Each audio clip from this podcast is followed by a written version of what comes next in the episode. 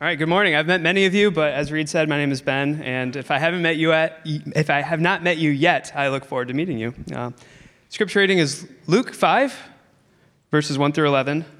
Uh, if you don't have a Bible, we'd love to give you one on the tables in the back on your way out. Luke 5, 1 through 11. On one occasion, while the crowd was pressing in on him to hear the word of God, he was standing by the lake of Gennesaret, and he saw two boats by the lake but the fishermen had gone out of them and were washing their nets. Getting in, into one of the boats, which was Simon's, he asked him to put out a little from the land. And he sat down and taught the people from the boat. And when he had finished speaking, he said to Simon, Put out into the deep and let down your nets for a catch. And Simon answered, Master, we toiled all night and took nothing. But at your word, I will let down the nets. And when they had done this, they enclosed a large number of fish, and their nets were breaking. They signaled to their partners in the other boat to come and help them. And they came and filled both the boats, so that they began to sink. But when Simon Peter saw it, he fell down at Jesus' knees, saying, Depart from me, for I am a sinful man, O Lord. For he and all who were with him were astonished at the catch of fish that they had taken. And so also were James and John, sons of Zebedee, who were partners with Simon. And Jesus said to Simon, Do not be afraid. From now on you will be catching men. And when they had brought their boats to land, they left everything and followed him. This is the word of the Lord. You may be seated.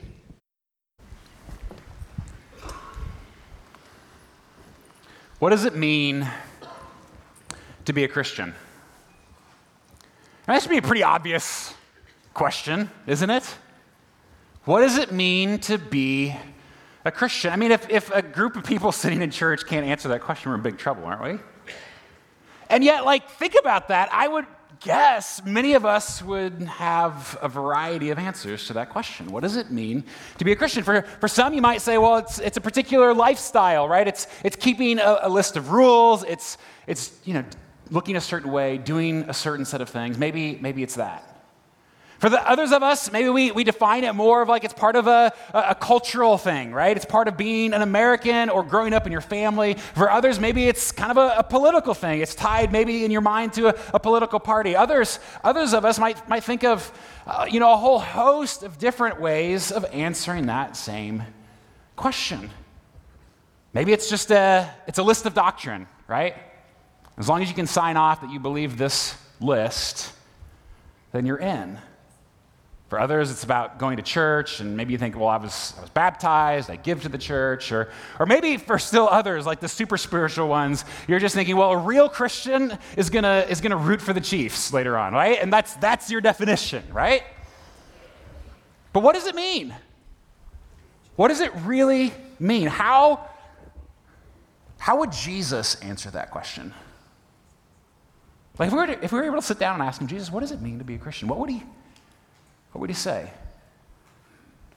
Well, in many ways, that's been our goal these last couple of months to sort of wrestle with that question. We, we're looking back at these earliest documents, uh, the Gospel of Luke, to try to rediscover who, who Jesus is. Because we, we all come with a variety of caricatures, assumptions, and oftentimes just flat out false beliefs about Jesus.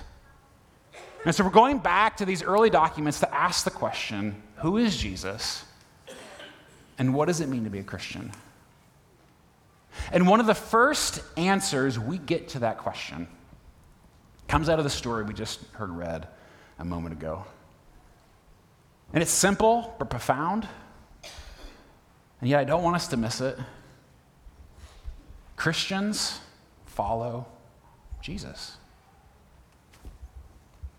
Christians follow Jesus. And I realize even as you hear that, some of you are like rolling your eyes, like, yeah, okay, we know, we get that. But like, but what does it even mean to, to follow him, right? And others of us, maybe, maybe it's not the misconceptions around it. Maybe we just sort of water it down. We kind of place it in the category of like, do we like follow him on Twitter? Is that kind of what we're talking about? I love, I love that he actually, come on, I think we got a picture there. He's got, he's got something on Twitter, doesn't he? I love that. The picture is great. Like, is that, is that what we mean? Well, no, it's not. And so, to figure this out, we need to turn together to Luke chapter 5. It's probably a familiar story for some of us, but here in Luke chapter 5, as we heard read just a moment ago, Jesus calls his first disciples. And that is meant in Luke not just to be about them, but to be about all who would follow Jesus. And in fact, it's, it's meant to be a bit of a paradigm of what it looks like as Jesus continues to call people to himself today.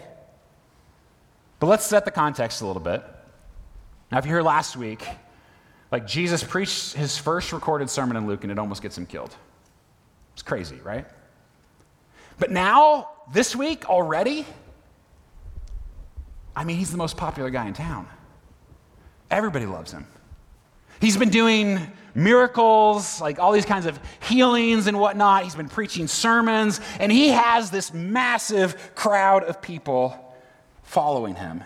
Everybody loves him in this, in this story. And in, in, chapter 5, like the crowds are literally pressing in on, on him as he's preaching. I mean, think about that. Like, I've never had that experience. Like, it seems like most of you would rather sit as far away as humanly possible in this moment. But, like, they're, they're so pressing in on him that he, he borrows, you know, Simon's boat. Simon, who also be called Peter, right? Simon Peter, borrows his boat so he can just go off into the water a little bit and give himself a little personal space as he teaches. I mean, think about the intensity of a crowd like that as Jesus preaches. The crowds love him. And the crowds matter, but Jesus didn't come simply for crowds. Jesus wants disciples, apprentices, followers, people who over time actually begin to look like him. In other words, in the very best sense of the word, Christians. And yet, we all kind of prefer to be in the crowd, don't we? If we're honest. Like we, like we like to be near Jesus, but not too near. Like close enough to feel good about ourselves, but not so close that we actually have to change. We like to be in the crowd. And I think sometimes churches can play into this. And particularly the larger we get, the more difficult it can, it can become. It's really easy for churches to focus on the crowd, right?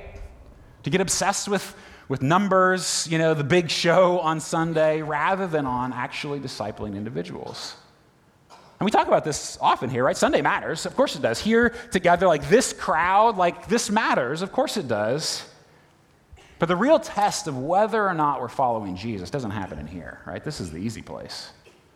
It happens everywhere else, it's, it's wherever we go. It's our Monday lives, the things that we do. And the question that we have to continually ask ourselves are we preparing you for Monday as a church? And sometimes we even refer to ourselves as a church for Monday, not just for Sunday, but for all of life.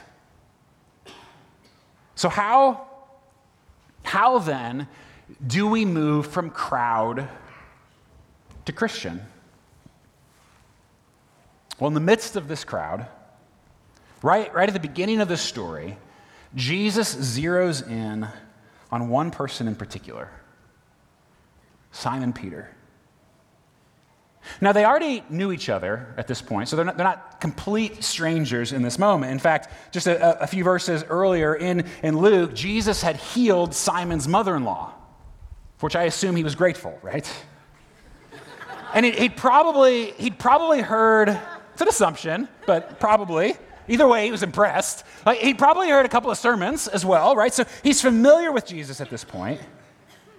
And then verse 4, verse 4, and when Jesus had finished speaking, so he finishes his sermon, he's preaching out of, out of Peter's boat. When Jesus had finished speaking, he said to Simon, Put out into the deep and let down your nets for a catch. And Simon answered, Master, we toiled all night and took Nothing. And Peter had been fishing his entire life. Okay, he is an expert fisherman.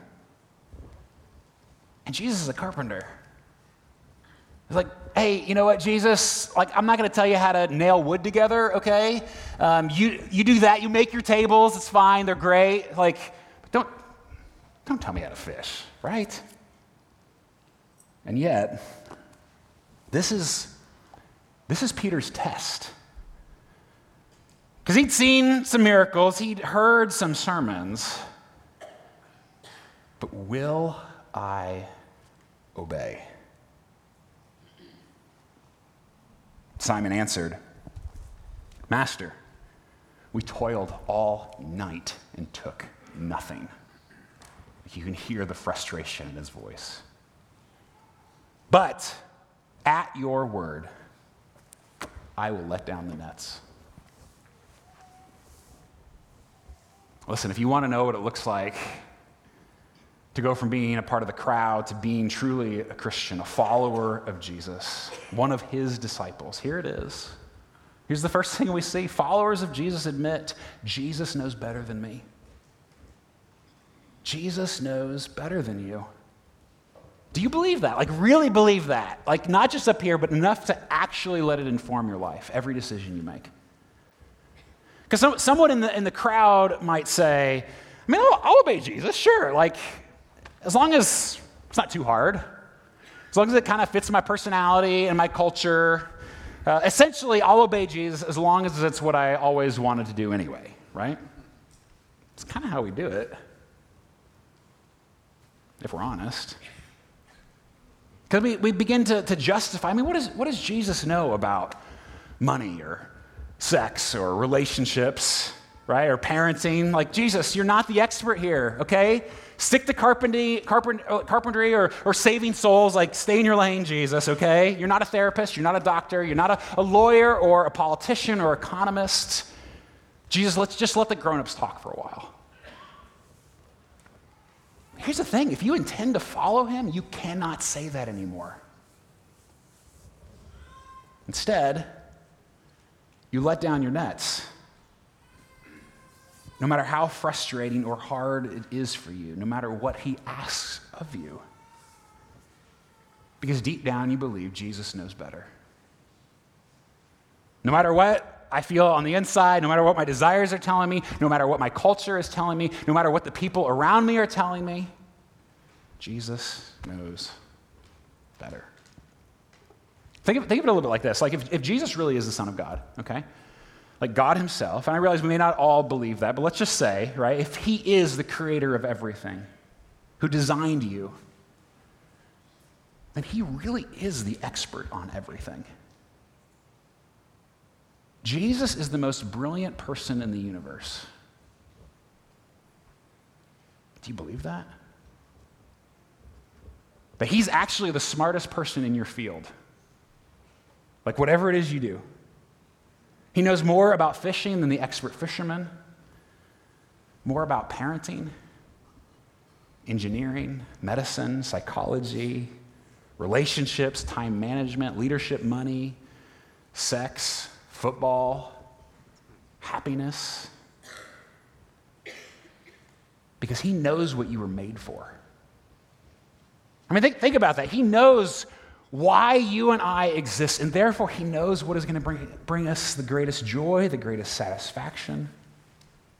And if He says, let down your nets, let them down.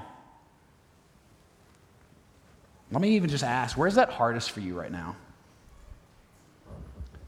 Like, I mean, if you're just completely honest with yourself, where, where is the spot where you are still most convinced that you, I just think I know better? Followers of Jesus go with Jesus. That's what it means. And yes, yes, you'll fail along the way. And no, I'm not saying that this is what, like, our obedience is what saves us, what makes us a Christian. Of course not. And yet, every day, we as his people commit to believing he is always the smartest person in every room. He always knows better. And that we can trust him. And so, so Peter here, he obeys. And it's almost kind of ridiculous, like over the top, like, because now the nets are like bursting full, right? He's got to call his buddies, like, help, okay? The boats are starting to sink. They're overflowing with fish. I mean, it's just so over the top, right? Skip, skip down then to verse 11. We'll, we'll go back in a minute, but go to, go to verse 11 first. And when they had brought their boats to land, again, heaped up with fish, they left everything and followed him. Now we got to pause here for a second because this, this verse and others like it have been abused over the years. Uh, so we got to say kind of first, like, what does it not mean? Okay, Jesus is not saying in this moment that if you want to follow Jesus, you have to leave your vocation. Like, that's, that's not what he's, what he's getting at. That's, that's unique for, for Peter, and we'll see that with Levi uh, as well. But that's, that's not necessarily the normal thing. You don't have to quit your job and become a pastor or missionary. I mean, unless that's specifically what God asks of you, which he may. But that's not the case for most of us. Like, most of us serve him in the places where we already are, right? In fact, earlier on in Luke, there's a, a sermon John the Baptist preaches that is to help people follow God in their vocations, not leaving. And later on in Luke, Jesus will say to some of his, his followers, No, actually, don't, don't come with. Like, follow me here in this place. And, and again, this is really important because sometimes we distort these things. For most of us, the place we live this out is the place we already are wherever that happens to be on Monday, right? And yet, there is something being communicated to us here that sort of defines what this looks like to be a Christian, to be a follower of Jesus. And let me just say, it's, it's way harder than, you know, quitting your job, right? It's way harder. They left everything. Like whether, whether you stay or go, regardless of where you spend the majority of your time, following Jesus means Jesus gets to define you. You have to leave behind your, your own definitions, your old definitions of yourself. Jesus gets to now. He gets to define you. You don't just have to give him your time and money. It's like, no, people, it gets way worse than that, right? You have to give him your identity. You have to leave behind your expectations leave behind your plans. I have to leave behind who I think I should be or want to be, right, for his definition. I no longer get to define the good life for myself. Maybe just think about that for a second. Like, my definition of the good life, if I'm completely honest, is a, a happy family, uh, enough money left over for some extras, like a little me time, please Jesus, a little me time, uh, and, and not too many, not too many hardships, right? Like that's, that's how I define it. And I mean, essentially, if you think about that, like that is probably similar for many of us. It, it's, in, it's entirely selfish. Uh, it's incredibly narrow. It's ultimately culturally bound, right? Defined by my culture, not by myself. And at the end of the day, at least for me, it's frankly dissatisfying. And has, only, has only left me on a quest for more. My definition of the good life is conventional. Jesus' definition of the good life? It is as conventional, as unconventional as his fishing tactics.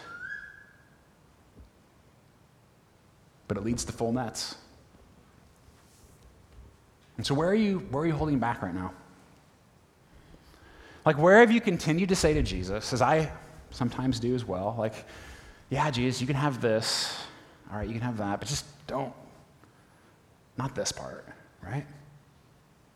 What are the things that you've left sort of off limits to Him? And the, real, the reality is, He won't be satisfied until He has everything. But neither will you to follow him, you've got to let him define you. And then, Peter, Jesus gives Peter a job to do. Look at, look at verse 10. Jesus gives Peter a job to do. Verse 10.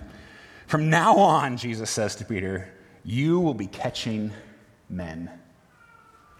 So think about that. Peter has gone from being a part of the crowd to being a, a, Christian, right? A follower of Jesus. But now Jesus invites Peter to go back out into the crowd so that he can be a part of pulling people in. In fact, there's, there's a great picture of this just a few verses down. Uh, it's the, the, kind of the same story, but it's with the, the tax collector named Levi, who also becomes a follower of Jesus. They're meant to be kind of parallel stories and kind of play off of each other. But look, look what happens when, when Jesus calls Levi. Look at verse 27. Jesus said to him, to Levi, Follow me. And leaving everything, he rose and followed him. And Levi made him a great feast in his house.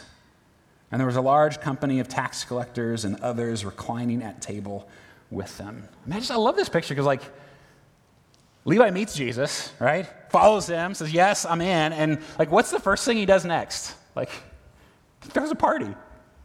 He invites all of his coworkers, like all the other tax collectors and, and the Pharisees would refer to also other like sinners, they, they would say. But why? Because he wants them to meet Jesus as well. They, he wants them to have this, this similar experience. And he's shamed for it. Like he's criticized openly by the Pharisees there at that party, but it doesn't matter. He wants them to know. And this is, this is so important as Christians. This isn't, this isn't a side thing. It's not something we, we get to later when we have time. It's not something that's reserved simply for pastors or missionaries or a select few who are really good at it. It's part of the definition of following. It's that Jesus has a job for you. Jesus has a job for you. And he has already deployed you into his mission field. Your office, your school, the job site, your home, your neighborhood or apartment complex or retirement community, like whatever that is, like God has put you there and he in, intends on redeeming his world through you. And there's a good chance you're going to be criticized for it. Like, it, there's a good chance, like the Pharisees in that moment, it's going to look different for us, right? Differently. But there's a good chance that there's going to be shame poured onto us for that. And yet, once, like Levi, once you've met Jesus, you start throwing parties. That doesn't mean we're forcing people down people's throats, right? We're not shoehorning Jesus into every conversation. Please don't make it weirder than it has to be, right? And yet, if we invite people into our lives, truly, and if we, if we are letting Jesus define who we are, truly, then he's going to be a part of the relationship. Who are you praying for and pursuing? Where has Jesus sent you, deployed you? This is what it means to follow him. Of course, I know, I know what some of you are thinking. I'm thinking the same thing. Because at, at, this point, it's like, well, gosh, that's kind of a lot. Um, so maybe I'd prefer not to, right? I mean, you hear these, these things, this, these lists of like of challenges. Like this is hard. Like Jesus, he gets he knows better than me. I've got to say that. He gets to define me. He gives me a job to do. Like for some of us, like maybe you hear that, like the cost of following Jesus, it just feels too high. And here's the thing at this point, all we've really talked about are the, are the challenges of following him. But what about the joy? I mean, think about it. Why would Peter, why would he say yes to all this? Why should we say yes? Well, go back, go back to the, the first way that Peter responds. The first things out of his mouth when he experiences this from Jesus. It's so, it's so beautiful. Verse, verse 8. So this is, the, you know, the nut, nets are bursting, the, the, the boats are overflowing. Verse 8, but when Simon Peter saw it, he fell down at Jesus' knees, saying, Depart from me, for I am a sinful man, O Lord. But think, think about that response. Like, you know, you read that and it's like, well, that doesn't make any sense. Like, I could say, like, wow, Jesus, that's amazing. Do that again. Can we go fishing more often? Like, I can think of any number of, of responses here, but I'm puzzled by, by Peter's. And I think, I think in many ways, like Peter, in this moment, he gets even the slightest glimpse of who Jesus is, right? His power, his glory. He knows that, that Jesus is in, is in a different category. And what does he do? He says, Go away from me. Like, Jesus, I am, I am too sinful. I am too broken. Like, the mess is too real. Like, leave. Leave me. What would you ever want to do with me, Jesus? I'm too needy. Go away. And he's right. But what does Jesus do? The exact opposite. Peter says, Go away, and Jesus says, Come with. Peter says, take, take a step back, right? And Jesus takes a step forward, actually invites him into this, this relationship. It's Peter, I'm not going to leave, actually. You're right, you are a sinful mess, and it's gonna, we're going to have some moments together, but I am not going to leave. In fact, what I really want is for you to come with me, to be with me, to follow me. You see, our, our Western idea of following means that person goes first and we go behind, you know, as if we just get this great view of Jesus' backside the entire way. But that's not the idea in this culture. Like in Jewish culture, this invitation to follow me is an invitation to come with, to partner with, right? To, to, to be together. It's Jesus saying, Come with me, walk beside me, spend time with me. I'm convinced that's why Peter, despite the cost, said, Okay, all right, I'm in. He knows me, like he's seen the mess inside me.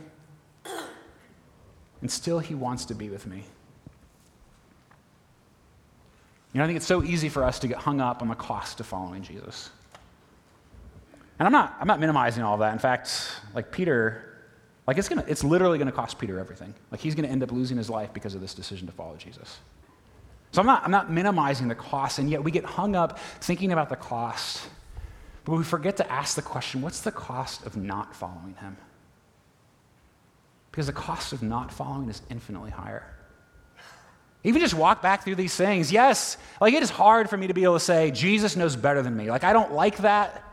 I don't, I don't like having to submit that to him, but at the same time, like when you hear that, aren't you just a tiny bit relieved that there is someone infinitely better than you, infinitely wiser than you, infinitely more loving than you, who knows how you were designed, who knows what is going to make you most satisfied, who's willing to help you learn how to lead the best kind of life?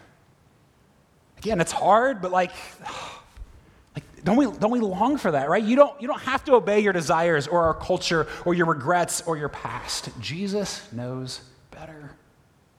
And yes, Jesus gets to define you. Like, He is in charge of my happiness. That terrifies me. Because I know oftentimes He and I have very different definitions of what that means. And yet He made me, He knows me. He loves me enough to come to this earth to rescue me. Okay, fine, Jesus, you can, you can define me. And it's, it's hard thinking that Jesus has a job for you.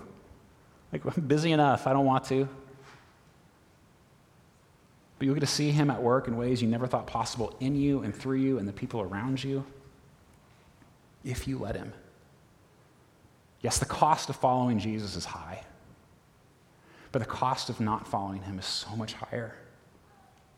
Because here, here's what I'm getting at, and this is the most important thing I'm going to say today. It's one of the most important things I could ever say. It's what, what strikes me most in this passage. It's the last thing that we see here. That following Jesus means he wants to be with you. Like, think about that for a moment. Not just that he wants you to obey him or do what you're told, right? He doesn't just want, he doesn't just love you in theory like he loves humanity. Jesus is saying in this moment, Peter, I just, I want to be with you. Like, I know you're a mess. I want to be with you.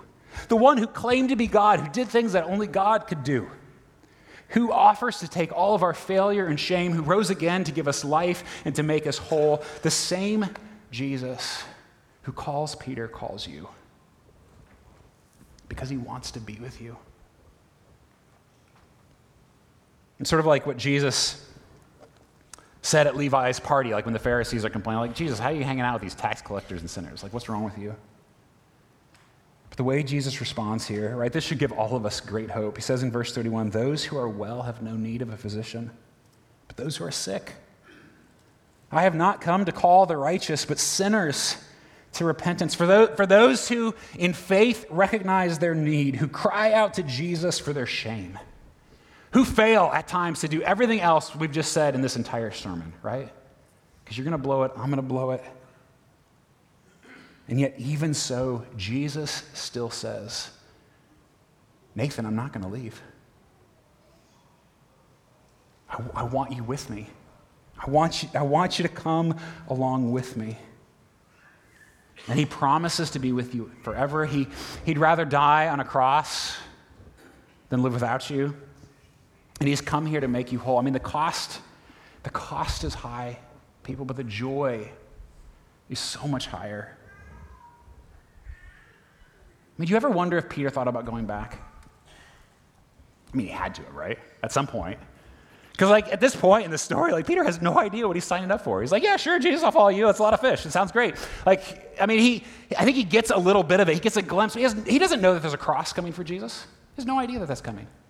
He doesn't know that there's a cross coming for himself, like that one day he is going to be executed for this decision. He has no idea. And the reality is, you and I, we do not know what it's going to cost. Because it's going to look different for all of us. And if Peter had known all of that, would he have said yes? I don't know. But I do know this in the years they had together, that relationship of being with Jesus, being apprenticed, discipled by him, the more time he spent with Jesus, the higher the cost would become, but also the higher the joy. And so he keeps following. And, and, there's even this, this one moment uh, later on in the story. It's actually quite a, quite a bit later. It's like when things are starting to fall apart for Jesus. One of my favorite, favorite stories, actually. It's, it's awful in many ways. Like people are leaving, and like the crowds have gone vicious. They're, they're beginning to despise him, and they are running away. Like, Jesus, forget it, we're out. And Jesus turns to his disciples, Peter there in the front, and he says, What, are you guys going to leave? I mean, he gives them an out. Like, are you also going to leave? And I love how Peter responds. Because, people, I feel this regularly as I look at my own doubts and my own darkness inside. But Simon Peter answered him, Lord, to whom shall we go? You have the words of eternal life. Where else would I go? Church, I know that Jesus loves me meet up here, right? Cognitively, I can, I can agree to that. I don't feel it very often, truly. And I, I know that he, he wants me to obey him. But the fact that Jesus wants to be with me, I don't even want to be with myself half the time. But he wants to be with you. And Peter, you see, Peter had a choice in that moment. It's the same choice that you and I have right now, right here in this place. He had a choice. He could go back. You could go back to a life of empty nets. Or you could choose the hard, but very full life with Jesus. Which will it be? This morning we get a chance to to reaffirm that decision as we come to the Lord's table. Because in many ways, this act, this invitation, like Jesus saying to us, come eat with me, is, an, is another opportunity for us as his people to say, Yes, I am in. Yes, I will follow. Yes, I will submit. Yes, Jesus, I want to be with you. And if that doesn't describe you, like if you're, if you're not a follower of his, he is still calling you, longing to be with you. And maybe, maybe take a moment here just to, to reflect, maybe even pray. Or maybe you're ready, like Peter, to lay down your nets. But if that describes you in this moment, I'd encourage you, like, take a moment here to tell him, to say, Jesus, I'm in. And then come with your new family, come with your God, come to this place and eat and celebrate with us. But before we come to the table, though, I just want to take just a few seconds. It's a busy day, there's a lot of distractions. Let's just take 30 seconds to quiet ourselves to be with Him. Let's do that together. Let's pray. Lord Jesus, creator of all things, the one who gave sight to the blind, who preached good news to the lowly, who rose from the grave. We are amazed that you want to be with us. So I pray that you would draw us to yourself in this moment. Help us to know and experience you even in this space. God, for those who maybe have been following for a really long time, I pray that we would um, once again be amazed at your love. And God, for those who perhaps are on the fence or um, aren't believing, God, I pray that even in this moment you would draw them to yourself through the love of the people around them and through your spirit at work. And so we ask that even as we come to this table, that you would commune with us, that we would know your presence here with us, that you want to be with us. We pray this in Christ's name. Amen.